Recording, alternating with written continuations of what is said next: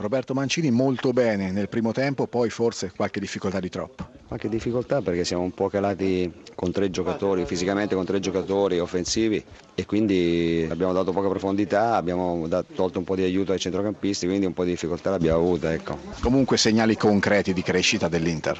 Sì, dopo la Juve abbiamo fatto un passo avanti ancora, se riuscissimo a migliorare un po' ogni partita poi arriveremo anche a fare bene un po' più a lungo.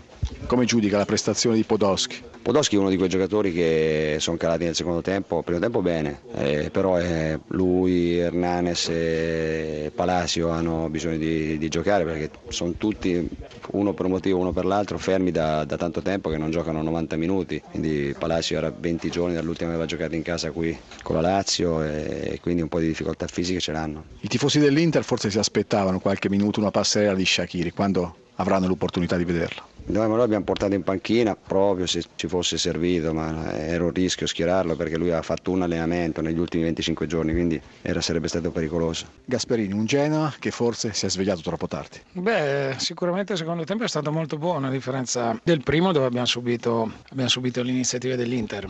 Però c'è da dire che c'è un secondo gol viziato da un evidente fallo e quindi questo ci ha impedito di, di rimanere più in partita. Una trasformazione completa sul piano del gioco ma anche su quello del temperamento nel secondo tempo.